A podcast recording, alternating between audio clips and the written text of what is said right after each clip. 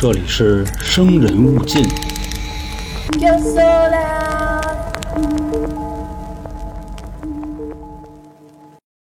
在上个礼拜啊，电视剧《狂飙》大结局了。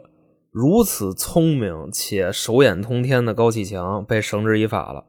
反正看完之后啊，最直接的一个感受啊，真的朋友们，好好活着吧，千万别犯罪。不光是针对高启强这样的人啊，你像到了中年，跨越阶级啊，认一干爹，他那么牛逼，他不也崴泥了吗？而咱们今天要说的这个案子啊，虽然跟高启强扯不上什么关系。但也全面给我们展示了啊，就犯罪之后逃亡的成本有多高。真的啊，朋友们，你们听说过一个罪犯为了逃避法律的制裁啊，自己给自己整容，又跑到荒岛上自己种菜吃的吗？反正呢，就是我把这些资料整理出来啊，我彻底惊了。下面呢，就给大家带来今天的内容啊，荒野求生整容大师他的故事。来了啊，朋友们，欢迎来到由春点为您带来的《生人勿近》，我是咱们台杀人放火讲解员老杭。那在这个节目的开头啊，首先介绍一下，今天咱们的这个故事啊，发生于二零零七年的三月份，地点啊是日本，时间呢也不算远，距离也不算远。那这个故事的主人公呢，他叫市桥打野，男的，当年三十岁。说这哥们儿啊，他是一位不那么标准的者居族。什么叫者居族呢？之前黄老师就说过这个现象，就在日本有这么一批人，他们呢也不上学也不上班，就是一天到晚啊在家待着看片啊、打游戏啊、啃老，或者说呢领这个救济金啊、吃低保。说这样的人啊，在日本拢共有一百万，占他们那边总人口的百分之一。估计可能就是嫌出门太挤了吧？你想这一个岛国挤一个多亿人口。这帮人估计也是就嫌压力太大，挣钱太累，无法忍受资本的剥削啊，所以什么叫摆烂？咱们那个啊，就是上班摸鱼啊，白天这个不起，晚上不睡觉，那个不叫摆烂。人家日本的这个者居啊，就这帮者，那才叫真的摆烂呢，让这个资本啊恨得后槽牙都咬碎了。那就说啊，咱们这个今天故事的主人公啊，就是这么一个人，市桥打野。三十岁的年纪，长得也还算规矩，算一个不太合格的者居族。为什么不合格呢？就是出门挺勤的，但是呢不挣钱，喜欢啃老。那么说啊，就是这件事儿案子发生的起因是什么呢？有一回，这哥们儿啊坐地铁出去办事儿去，在这个列车上呢，就看见一个女的，就长得啊怎么就那么地道，就那么好看，大高个啊，高鼻梁，金发碧眼。那么说呢，这个女的啊，她看见的这个并不是日本人，是一个英国人。赤桥打野呢，作为一个半者居族啊，你像平时他在家里边啊，看点什么动漫呀、二次元呀、毛子呀，这都已经看腻了啊，都审美疲劳了。这回在地铁上看见个大洋马，当时就受不了了，跟地铁上啊，就那裆就支棱起来了。你想那时候三月份也不那么冷，穿的薄裤子。外加上呢，这个市桥打野啊也挺瘦的，他不胖。那这个在车上一支棱起来了，旁边的人一眼就能看出来，直接呢就嫌寒碜，从那个座上啊就站起来了，站到那个墙角面壁去了，心说挡着点一边面壁呢，他还一边偷看这个英国的美女，心说啊怎么就那么好？你像就这样的啊，就我们这边确实是没有啊，是真喜欢。喜欢怎么办呢？等一会儿啊到站了，那就尾随呗。你岛国特产，它不都是这么演的吗？说过了没多长时间啊，这位英国美女走到地铁车门了，准备下车。等这个门开了，人刚一下去，市桥打野也冲过来了，跟着下去了。人家呢在前面走，他就大大方方的在后边跟着。英国美女要是回头呢，他也不害怕，你走道嘛，你管着吗？就这么一路一直跟着。最后说啊，英国美女到家了，这也没法跟了吧？只知道啊，人家住那栋楼啊，自己就回去了。看了一眼表，当时的时间呢，下午四点多，说那就成了，时间地点都有了，明天啊就这点还来。琢磨完了啊，就回家了。结果呢，到了第二天，相同的时间、相同的地点又来了，四点多啊，在门口蹲着，蹲了没多一会儿啊，英国美女还真过来了。这块呢，咱们就简单介绍一下啊。这位英国美女，她的名字叫林赛，当年呢二十三岁，是一名英语老师。从自己家毕业了之后啊，就来日本发展了，说是喜欢日本的这个文化，就这么一人。当时呢，市桥打野搞清楚了林赛的住处、时间表，有事没事的就过来蹲他，一蹲啊就是一个礼拜。每次呢就远远的看着，也不说话。看完之后啊，回家就悄悄打一枪。直到说啊，一个礼拜之后，二零零七年的三月二十四号，终于啊鼓起勇气过去跟人搭讪去了。那看到这个大个英国美女回来了啊，石桥大爷走过去就嘿呀，hello，往人手里边塞了一张纸条。这个林赛呢，拿起纸条一看啊，就问他说：“您是有什么事儿吗？”说的这个吭哧瘪肚的英国话啊，写的吭哧瘪肚的中国字儿你那日本字儿那可不就是中国字儿偏旁部首吗？对吧？那可不就吭哧瘪肚的中国字儿吗？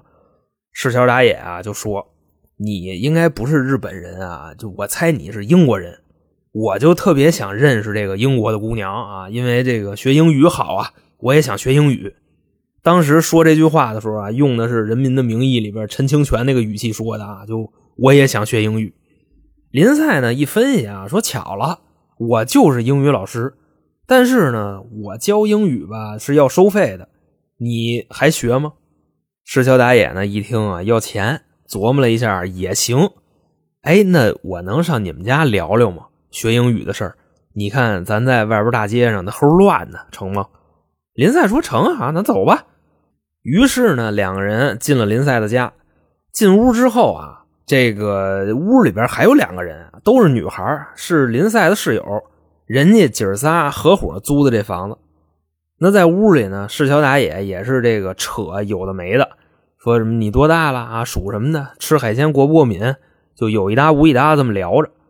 聊到最后啊，就说了：“这位英国美女啊，林赛同学，我觉着你长得太漂亮了，那我给你画一幅画吧。”说完了啊，拿出纸和笔，刷刷点点，画完了，跟左下角呢签上自己的大名市桥打野，还把电话写上了。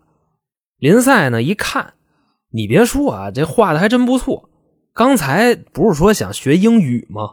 那到时候啊，你学英语，我给你当私教，还能便宜点。嘿。市桥打野一听啊，那太好了，也别到时候了啊，那就今儿吧。你不英语老师吗？啊，那现在就给我上课呗。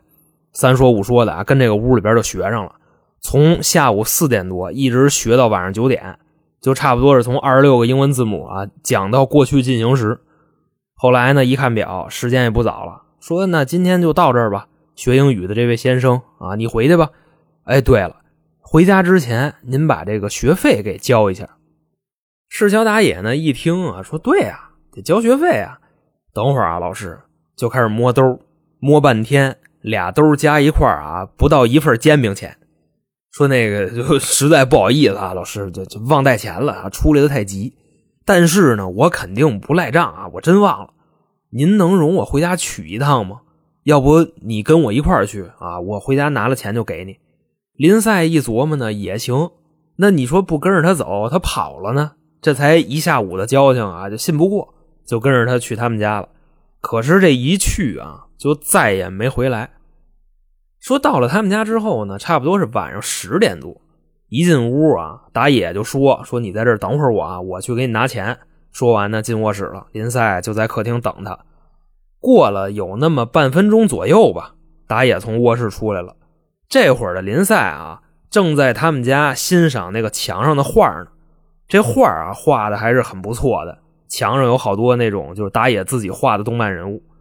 那英国美女呢，正跟这欣赏呢，突然一下子后腰让人给抱上了。哎，你干嘛？你给我放开！这打野呢说：“真的啊，小姐姐，我头一次见着你，我就起杆了，我就碰一下就能滋，就那么一情况。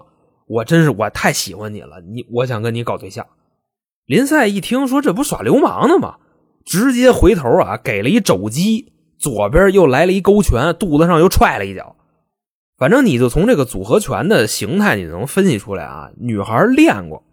但是呢，毕竟是女孩，又不是专业搏击的，她是英语老师，打人身上啊，跟挠痒痒似的，踹那一脚呢，也没踢着蛋。打野呢，反正挨了这几下子，有点心虚。这会儿啊，脑子里边正琢磨怎么办呢。林赛呢就在屋里喊上了，说：“救命啊！Help Help me 啊！抓流氓了！这鬼子杀人了！”结果呢就这么一喊，打野害怕了，直接啊勒上脖子来了一裸脚。那一勒脖子呢，女孩喊不出来了，男的就在耳朵边上劝她说：“你呀，你别喊了，你再喊啊，我可就下死手了。主要呢，我太喜欢你了，你能不能屈尊跟我崩一锅？你要是不同意呢，那我也只能给你杀了。”林赛一分析啊，说这个好汉不吃眼前亏啊，说那就先应下来吧，要不自己就死了。就跟那儿嗡嗡嗡就点了点头，打野啊就撒手了。就这手啊，刚从脖子上面一撒开。女孩回头又开始还手，这回一打彻底给男的打急眼了，又给这个脖子给勒上了。然后啊，这个大帽拳照脑袋上就开始锤，操操，把这女孩啊这脑袋给打的啊都快给打漏了，彻底就不反抗了。但是呢，这个女孩是放弃了，男的刚才挨那几下子他有气。又照这女孩脸上啊，咚咚咚，大帽拳啊就开始砸，鼻子都给打歪了，俩眼睛啊都给打肿了。说你这就就给脸不要脸了，好好说不行就非得揍你。现在呢，这女孩啊就算是彻底服了，说就就别打了，别打了，别打了，别打，再打死球子了。你呀，你想怎么着咱就怎么着吧。于是乎呢，这男的这个打野拿了一捆子胶布，给这女孩啊嘴给糊上了。手也给捆上了，捆之前呢，还把人衣服给扒了，脱一净光镜，单就没捆脚。那为什么不捆脚呢？各位一琢磨就能明白啊，他得强奸啊，捆上了还怎么弄啊？直接啊，在屋里边把这个英国的女孩就算是给糟践了。差不多呢，三五分钟完事了。但是吧，现在啊，他是带劲了。那女孩啊，被强奸的时候，嘴上捆着胶布呢，喘气儿都费劲。外加上呢，那会儿三月份换季呢，还有点鼻炎，那更上不来气儿了。好在啊，也就是这时间短点要是时间再长点啊，当场就得死。现在呢，这男的啊，打野一看，说要不给他嘴上这胶布给宽宽，好歹先让他喘气儿啊，要不就憋死了。跟这女孩啊商量，说我给你那胶布撕下来了啊，你别喊，成不成？女孩呢点点头，就等这个胶布一扯下来啊。打野呢，又跟这个女孩说：“说现在啊，我还真不好意思，你不能走。为什么呢？你这个脸已经让我给打花了。你要就这么走了啊，我肯定我就得玩完。你呢，就最近啊，先在我们家里住下，等你这个伤养好了再走，行不行？咱们就商量啊，你行不行？你都别喊。结果呢，就这话一出来啊，就刚才那句别喊，就跟提醒似的。”这女孩一听走不了了，又开始玩命的求救啊！救命啊！抓流氓了啊！这个打鬼子呀！反正呢，就说那意思啊。这一喊，男的彻底急眼了，就疯了啊！给这女孩又勒上了，差不多勒了多久呢？五分钟，女孩彻底没动静了。现在啊，看着眼前这具死尸，这男的有点醒了，说：“为什么就会成这样呢？”今天下午我去他们家门口尾随，然后呢，我鼓起勇气跟这英国姑娘搭讪，还给她画画。最后啊，我们俩还学英语，就怎么发展到我给她杀了呢？这个事怎么就怎么就这样了呢？为什么呀？其实啊，本来这个就是一个普通老色批啊，这个跟踪尾随搭讪，如果呢到这儿就结束了，或者说你揩个油。让警察给你逮进去，关个十天半个月的，号里边再挨几顿揍也就完了。但是呢，这个事儿啊，从色批尾随升级成了强奸，最后呢又升级成了杀人。一念之间啊，这女孩没了，这男的也完了。事已至此啊，打野开始贼起飞智，脑子里边啊唯一的声音就是什么呢？我不想坐牢，我得把这个事儿给处理了。那怎么处理呢？现在就开始琢磨跟家里走柳，走着走着溜达到厕所了，看见里边的浴缸了。说刚才啊，就在两个人激烈搏斗的时候啊，给那个浴缸撞歪了。自己呢那么一分析，把那浴缸给拖到阳台去了，又把女孩的尸体放里边了，自己就先睡觉了。这生物钟还挺威风，家里有一死尸还能睡得着。等到了第二天一早出门，奔附近花卉市场买了好几袋子土，给这浴缸给填上了。等这些啊都干完了，已经是第二天晚上十点多了。三月二十五号，正歇着呢啊，就琢磨日后怎么办。突然家里边有人敲门，噔噔噔噔噔噔。这会儿啊，一听这敲门声啊，心已经提到嗓子眼了。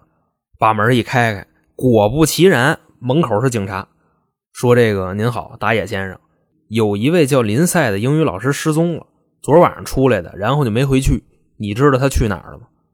打野说：“我不知道，我们主要刚认识，不熟。”警察一听，哦，那能在您家里看看吗？打野说：“那请吧，看吧。”就把警察让进来了。说来的这波警察啊，敲他们家门的一共仨人。往屋里边一走，这打野开门滋溜就窜出去了。警察一看，就就是他，追他。三个人啊，追出去了，追了半天也没追上，不知道这人跑哪去了。说那得了，接着跟他们家搜吧。结果呢，就在打野他们家浴缸里，把那个土啊给刨了，找到了失踪的英语老师林赛。当时的状态啊，身上一丝不挂，脸上胖肿，下体呢还有狗怂。经过那 DNA 鉴定啊，这就是打野的。那咱给大家道一句啊，就是这个警察是怎么找到他们家的呢？头天晚上林赛啊，不是死在他们家了吗？第二天一天没上班，他是英语老师，学校报警了。等警察呢到林赛家里边，发现了昨天啊打野给他画的那幅画，左下角还署名了，还有电话。那一查就知道住哪儿啊，奔他们家来了，一来就找着了。那说现在啊，这人跑了，也知道是谁，发通缉令不就完了吗？以为这件事啊会非常简单，罪犯会很快落网。可谁知道啊，这人一跑，跑了将近三年。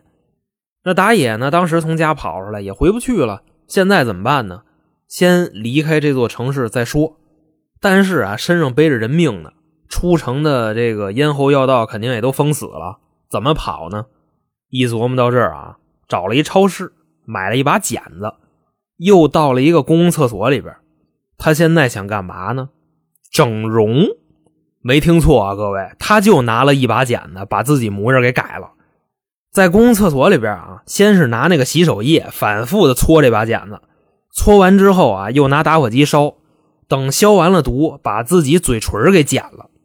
原本啊，他那个嘴唇挺厚的，猛男嘟嘟唇，给剪成了小瘪嘴儿。就自己啊，一个人在厕所里边啊，做了半天心理斗争，拿着这把剪子哆了哆嗦的，也没有麻药。这一剪子下去，血就下来了，捂着嘴啊，在厕所里边打滚就这么一模样，疼的都快晕过去了。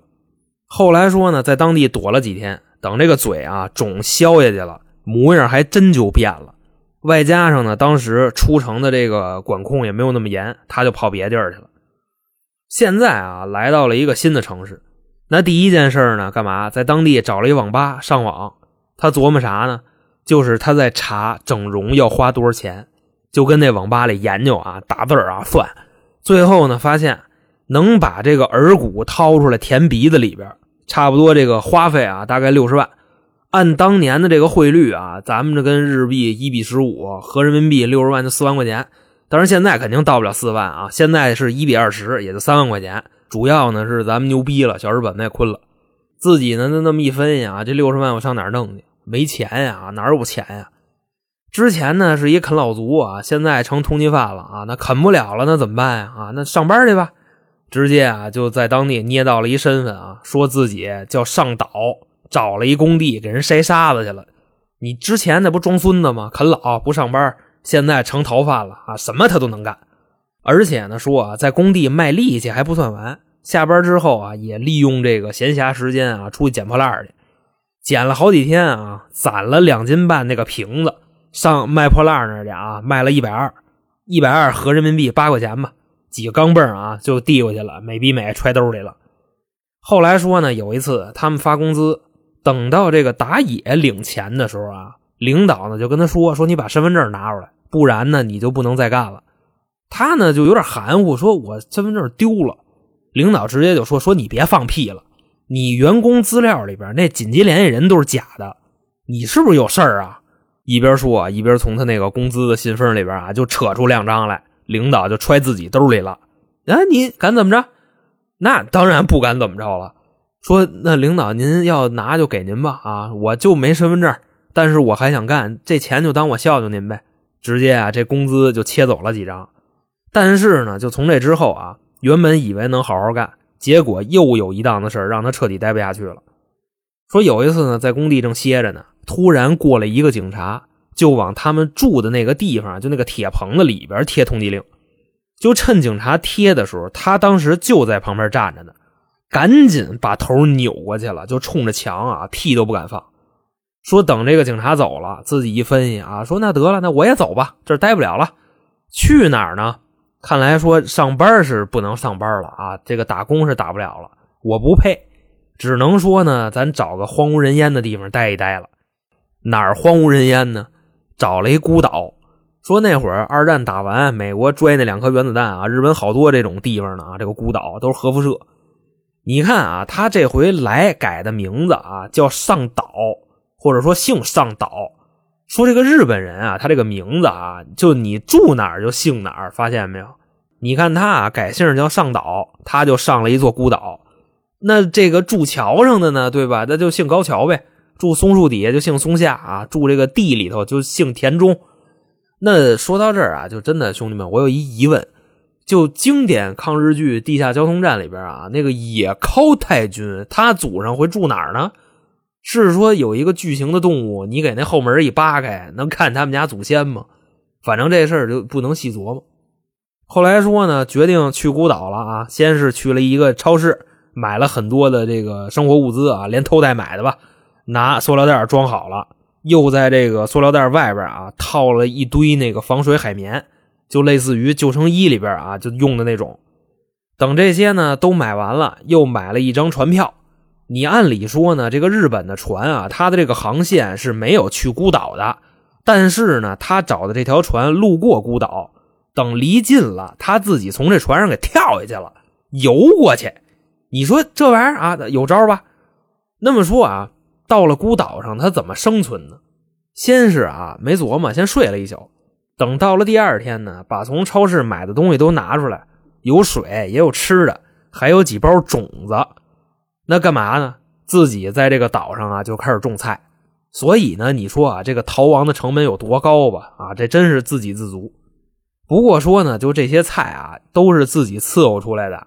外加上用的呢，也都是这个自己的肥料啊，他知根知底儿，他自个儿东西吃着他也放心，自己这个小身板子就茁壮的成长呗。那么说啊，他天天在这个岛上啊，除了干农活，其他的时间啊就是听匣子。什么叫匣子呢？就那老式的广播电台，这就是他唯一的娱乐活动。而且呢，听着听着总能听见自己的通缉令。后来呢，这个人啊有点焦虑，还专门找自己通缉令听。那越听越焦虑，怎么办呢？突然就做了一个决定，干嘛呢？用刮胡刀给自己拉了一双眼皮儿。你像啊，原来的市桥打野啊，厚嘴唇子单眼皮儿，现在呢薄嘴唇双眼皮儿，这个变化还是挺大的。乍一看啊，还真看不出来。这就是他的第二次整容，最重要的是这两次都是他自个儿整的。等到过一阵子，伤口差不多了啊，对自己的这个整容的技术呢也很满意，就决定啊离开荒岛，他就去名古屋了。到了之后啊，第一件事还是整容，拿自己之前上班的那个钱，外加上捡破烂攒的啊，在一个整容医院里边把鼻子给垫高了。完事之后又改了一名叫雨江田，剩下的钱呢找了一旅店啊，就最次的那种就住下了。等说后来呢，伤口长得差不多了，他都没回医院拆线去，自己就拿剪子把鼻子上的线给拆了。现在呢，看着自己的形象啊，非常 OK，天王老子也认不出来了。可是他高兴的太早了，整容医院把他举报了，说啊，那个整容大夫啊，给他做手术的时候，就看他怎么就那么眼熟。后来呢，想起来了，这是一通缉犯，直接就报警了，并且啊。还给打野整容之后的照片交给警察了。那等到这个伤口好了，模样也变了，打开电视机一看，自己的通缉令也更新了。之前等于全都白忙活了。那现在干嘛呢？又跑了，从名古屋跑大阪去了，再一次改名啊，叫一野上，继续呢找了一工地跟那筛沙子，还是想啊这个赚钱攒钱整容。说那会儿啊，他这个勤俭节约已经到了一个什么地步了呢？都已经说不花吃饭的钱了，他吃饭怎么办呢？上垃圾桶里捡去，而且呢还带着一工友一块捡，俩人一边捡一边总结经验啊，什么好吃什么不好吃，什么能吃什么不能吃。本以为呢，就是这种生活啊，持续一阵子啊，他又能整了。结果这个变化又来了。有一次呢，正午休呢，看电视呢，电视上正在放他的通缉令，悬赏金额从一百万升到了一千万。这个啊，也是日本当年就这个悬赏金额登峰造极了，就是为了抓他。主要啊，他杀的是个英国人，在这个英国本地啊，好多知道这件事的民众就给这个大哥们就施压啊，就开始闹。所以呢，英国的这个大哥们那肯定也找这个首相闹啊，找天皇闹啊。工友们在电视上看见了这个消息啊，就乐坏了，说这么多钱，对吧？啊，这这太开心了。唯独啊，有一个人，这个工友悄悄的自己走了。走的这人是谁啊？就是跟打野一块捡垃圾那个。过了一会儿啊，这人回来了，冲着打野说：“说不好意思，兄弟啊，刚才我打电话给你举报了。”为什么呢？你也别赖我，我太穷了啊！你帮帮我吧。说完了，过来就要摁他。那这个打野呢，一听啊，很理解，很理解啊，就就就就就就去你妈啊！这又跑了。说这缓兵之计啊，这不跑不行了。已经现在是行走的财富自由了啊，谁都惦记他。那这回去哪儿了呢？没地儿去了，又回荒岛上待了几天。后来呢，又回到了名古屋。期间呢，他还去过四国岛，说干嘛去了呢？就在这个四国岛上啊，有八十八座寺庙啊，据传说非常灵。他呢，把这些寺庙都拜了一遍，因为啊，之前听人说过啊，把这个屁股对着神像拜，能让死去的人复活。等于呢，自己啊，就是到人家神像那都撅了一遍，也没见给自己通缉令消了。那么说，最后啊，时间来到了二零零九年的十一月十号，市桥打野买了一张船票，准备再次回到荒岛。当时想的呢是回去把菜收了，因为他知道中国那会儿有一东西叫开心网，大家都互相偷菜玩。就在他等船的时候啊，让人给认出来了。那会儿呢，说这人已经都佛了，都已经跑赖了，无所谓了，出门连口罩都不戴了。至此啊，逃亡了九百六十一天的市桥打野被捕了。后续呢，法院开庭判市桥打野强奸罪、谋杀罪无期徒刑。不过呢，在这个法庭上啊，他也狡辩来着。说这个我不是谋杀，我是误杀。人家对面律师啊怼他，就一句话就给摁在那儿了。说啊，如果你想把一个人勒晕，就是用裸脚啊，差不多十秒到三十秒就够了。但是你要想通过裸脚去杀人，怎么也得勒五六分钟。就这么长时间啊，您来一句误杀，您可别扯淡了。那么好啊，各位，以上就是日本荒野求生整容一哥市桥打野的故事，在这儿呢，就算给您各位啊讲述完毕。那在节目的最后啊，跟各位说一下，如果您喜欢我们的节目呢啊，西马的听众，麻烦您找到那个评价啊，咱点个五星，再多写几个字儿。网易的听众呢，在节目列表里边点个超赞。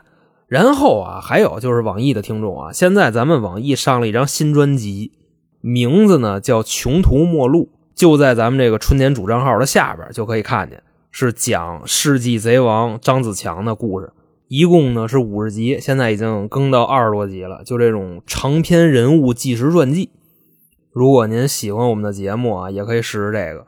那您要是想听本台其他专辑节目呢，就是这个平台没有的、上不去的十八家那种，请您关注 L 啊春点，那里边呢有进群的方式。那成，今天就这么着。我是咱们台杀人放火将军老航，我们下期再见，拜拜。